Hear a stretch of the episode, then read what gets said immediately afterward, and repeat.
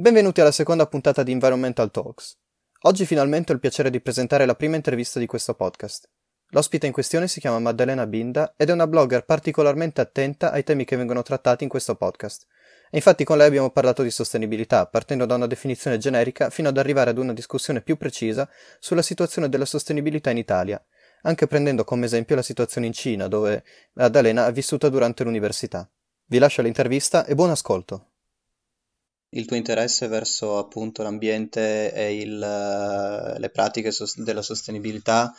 nasce all'università, nasce in Cina? No, in realtà prima, proprio durante l'esperienza in Australia,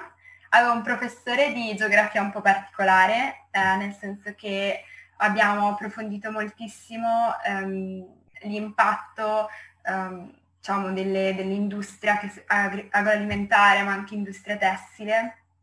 Mm, sul, sia sull'ambiente che sul, sulle varie società, i vari paesi. E quindi mi ha, mi ha, colpito molto perché abbiamo guardato moltissimi documentari e ci sono stati molti dibattiti in classe e piano piano ho deciso di dire ok, forse io con il mio stile di vita non voglio più far parte di questo sistema, il più possibile ovviamente, cioè continuo a farne parte, però avere delle scelte più attente all'ambiente che magari non comportino neanche grandi sacrifici, per me è molto importante. E quindi piano piano ho iniziato un pochettino a cambiare, poi sono una persona molto curiosa, quindi oltre ok, cerco magari, non lo so, di ridurre i miei rifiuti, però voglio capire che cosa c'è dietro, cioè perché, qual è il problema dei rifiuti. Quindi ho iniziato anche un po' a informarmi mh, appunto su questioni ambientali più in generale, quindi non solo su quello che il singolo può fare. Ok, e quindi um, ho visto che tu hai un blog e hai scritto un paio di articoli che riguardano diverse tematiche che possono essere i rifiuti, che può essere l'acqua, la plastica, quindi molto uh, ampio lo spettro e chiaramente rientrano tutti uh, nella categoria della sostenibilità. Uh, quindi detto questo, allora la domanda principale è che cos'è la sostenibilità per te? Allora, direi che per me la sostenibilità è cercare di mm, raggiungere sia da singolo cittadino che come cittadino comunque di, un, di uno Stato uno sviluppo che permetta da un lato di proteggere comunque l'ambiente, salvaguardare eh, appunto eh, il pianeta, eh, quindi investendo eh, in un'economia circolare, no? sfruttando le, le risorse rinnovabili, però anche con un occhio a una sostenibilità che sia sociale. Quindi per me, personalmente nel mio percorso, nel, nelle mie scelte di vita, è molto importante che le mie azioni non causino comunque sofferenza o sfruttamento eh, ad altre persone nel mondo. Nel senso che se eh, devo scegliere un prodotto che magari è anche sostenibile dal punto di vista ambientale, ma eh, è stato appunto prodotto sfruttando delle persone, per me non è la scelta migliore. Cioè, personalmente non sceglierei quel prodotto, perché come stile di vita voglio permettere anche ad altre persone di potersi, eh, cioè di poter comunque migliorare la propria condizione di vita. Ok, eh, sì, questo, l'ultimo aspetto mi è piaciuto particolarmente perché allora uno de- degli obiettivi del mio podcast è appunto aumentare il, il dibattito per quanto riguarda le politiche ambientali, eh, soprattutto in Italia, perché per l'appunto io vivendo in Germania ehm, la situazione lì è completamente diversa, ovvero sia l'interesse è molto più alto rispetto a queste tematiche e, e c'è una conoscenza più approfondita di, di, quello che riguarda per l'appunto l'ambiente e quello che, che ne concerne. E uno dei, degli esempi di questo è che in Italia si parla moltissimo di sostenibilità, però la parola sostenibilità è sempre associata a un uh, fattore ambientale e si tende a tralasciare quello che è appunto il fattore sociale che tu hai sottolineato. E, e quindi la domanda che, che, che viene dopo questa è, in questa attività, qual è il messaggio che tu vorresti far passare, parlando appunto di questi temi? Allora, direi che Innanzitutto il mio scopo principale, dato che mi rivolgo principalmente comunque ai miei amici o alle persone che, che, che conosco, è un po' trasmettergli il mio interesse appunto per le questioni ambientali o come abbiamo detto prima la sostenibilità sia ambientale che sociale, cercando appunto di far capire che sono tutti temi che ci riguardano veramente molto da vicino e che quindi è, ver- è importante, cioè non possiamo fare a meno di uh, non occuparci di queste tematiche. Poi um, un altro messaggio che comunque spero di, di, far passare o molto spesso magari i miei amici o chi, mi, chi legge magari mi, mi, riporta quel commento è l'idea che comunque possiamo veramente un pochino fare la differenza anche se non, non ce ne accorgiamo. Io non è che sono eh, sostenitrice di cambiamenti radicali di vita, non so, abbandoniamo tutto perché così è insostenibile, No, penso che comunque ci siano dei compromessi a cui ognuno di noi deve scendere in base alle proprie disponibilità, sia di tempo, economiche. Penso però che davvero ognuno di noi possa essere il cambiamento e soprattutto che se i cittadini comunque cambiano delle loro abitudini, anche il mercato e anche la politica di conseguenza si adatteranno, perché comunque eh, già mh, nei supermercati, che non è che eh, siano diciamo, gli ambientalisti, eh,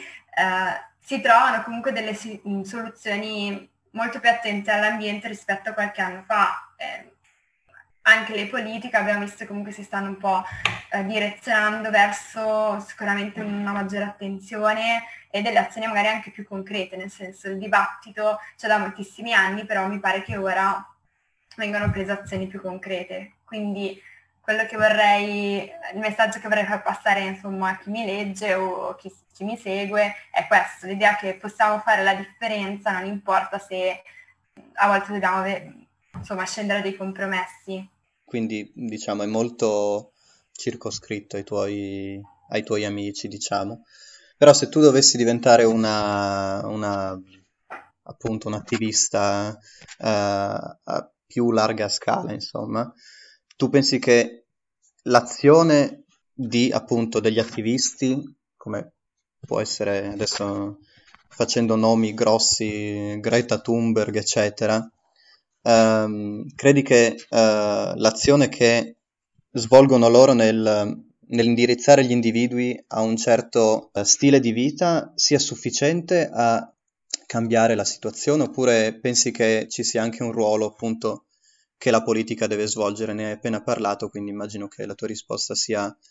sia insomma scontata, però magari prova a dirmi che cosa ne pensi. Ma come dicevo appunto, io penso che le, le scelte che ogni individuo fa possano comunque dare una direzione sia al mercato che alla politica. Ovviamente serve anche un impegno uh, politico, non solo nazionale ma a livello internazionale, di cooperazione, perché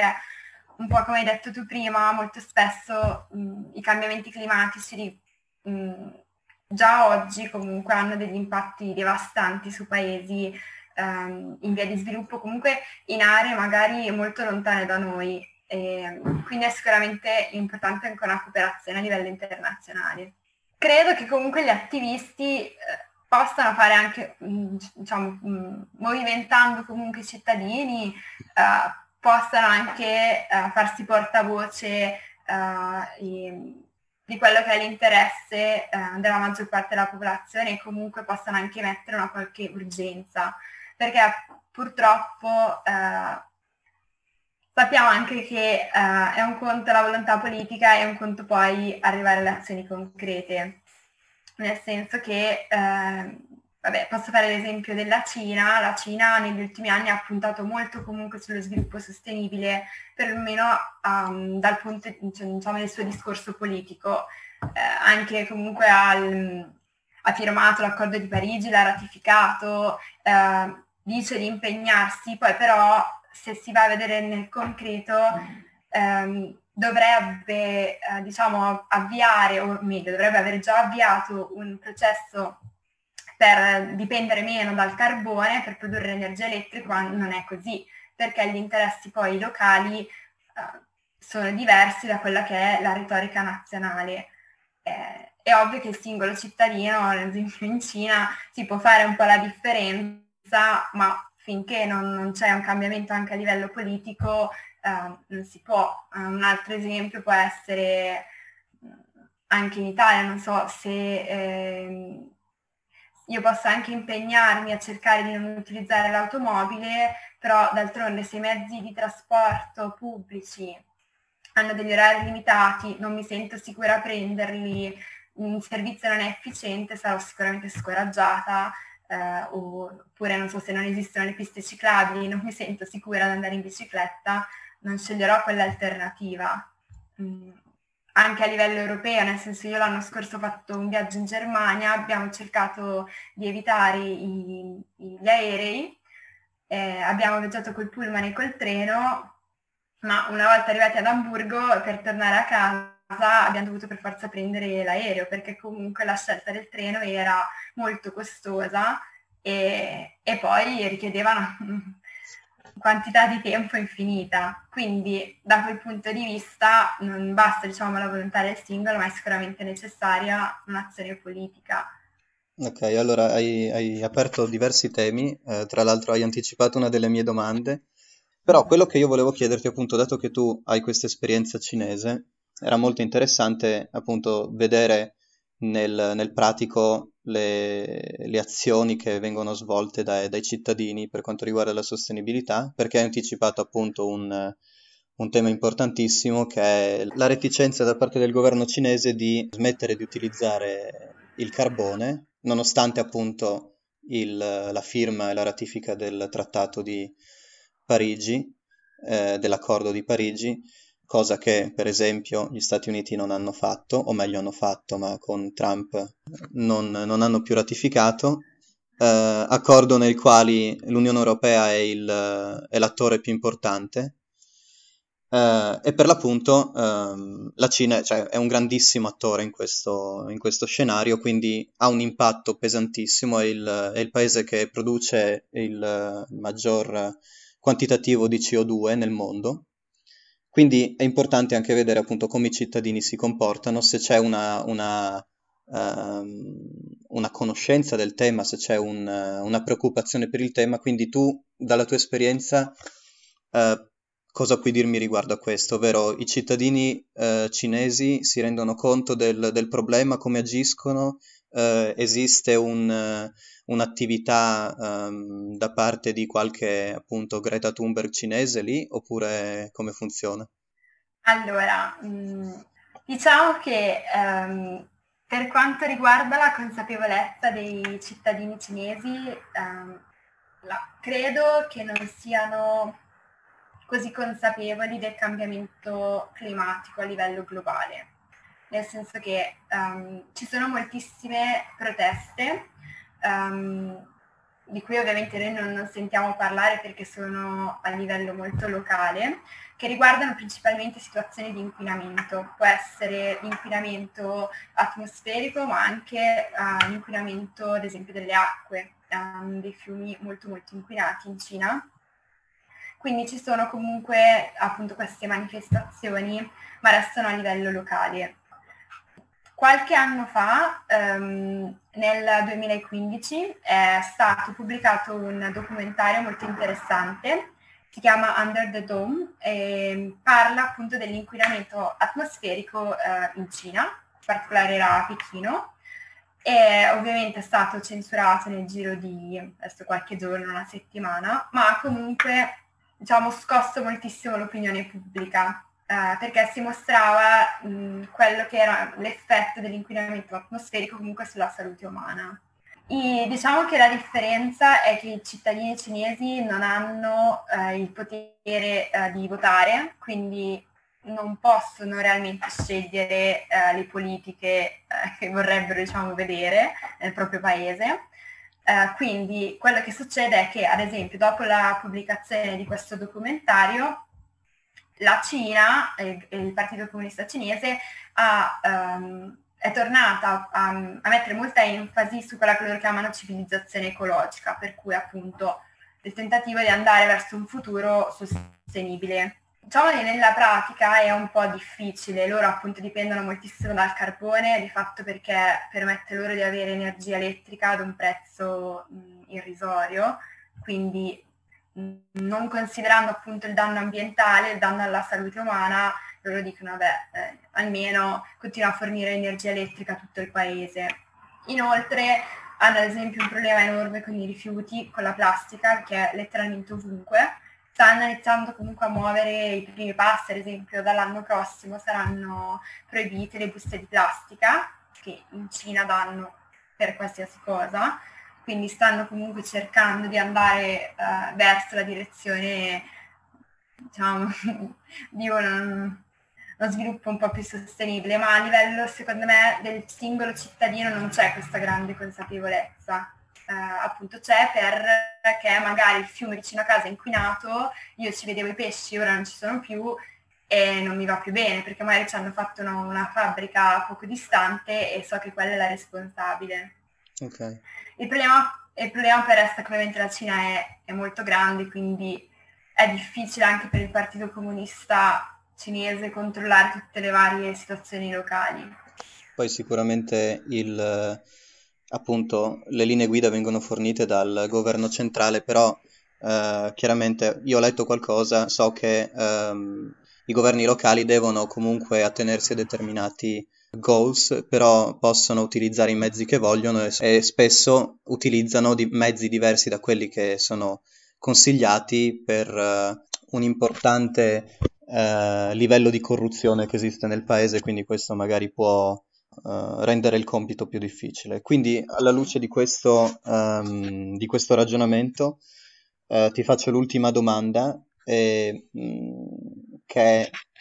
appunto la situazione cinese può far riflettere appunto quello che riguarda l'Italia, no? Nel senso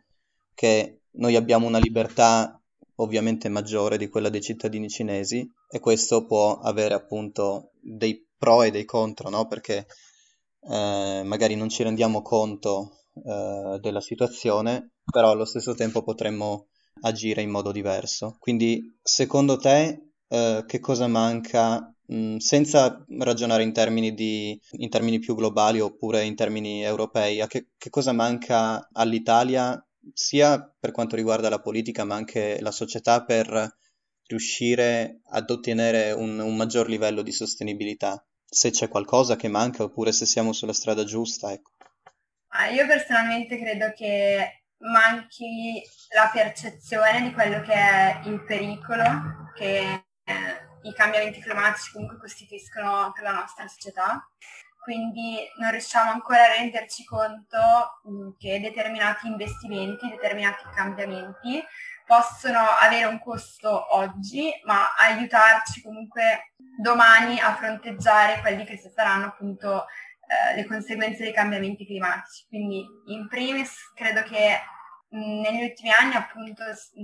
sia nato un dibattito e, e comunque Fridays for Future hanno dimostrato che è aumentato l'interesse, sicuramente il coinvolgimento anche della popolazione e io resto anche molto fiduciosa sul fatto che aumenterà sempre di più. Credo che però sia a livello del singolo cittadino che a livello politico in Italia manchi proprio la percezione eh, del pericolo che comunque stiamo correndo e quindi non si prendano determinate scelte, eh, non, si, non, si, sia anche un po' ambiziosi nei, nei propri cambiamenti perché non lo si considera ancora un problema vero, diciamo, reale.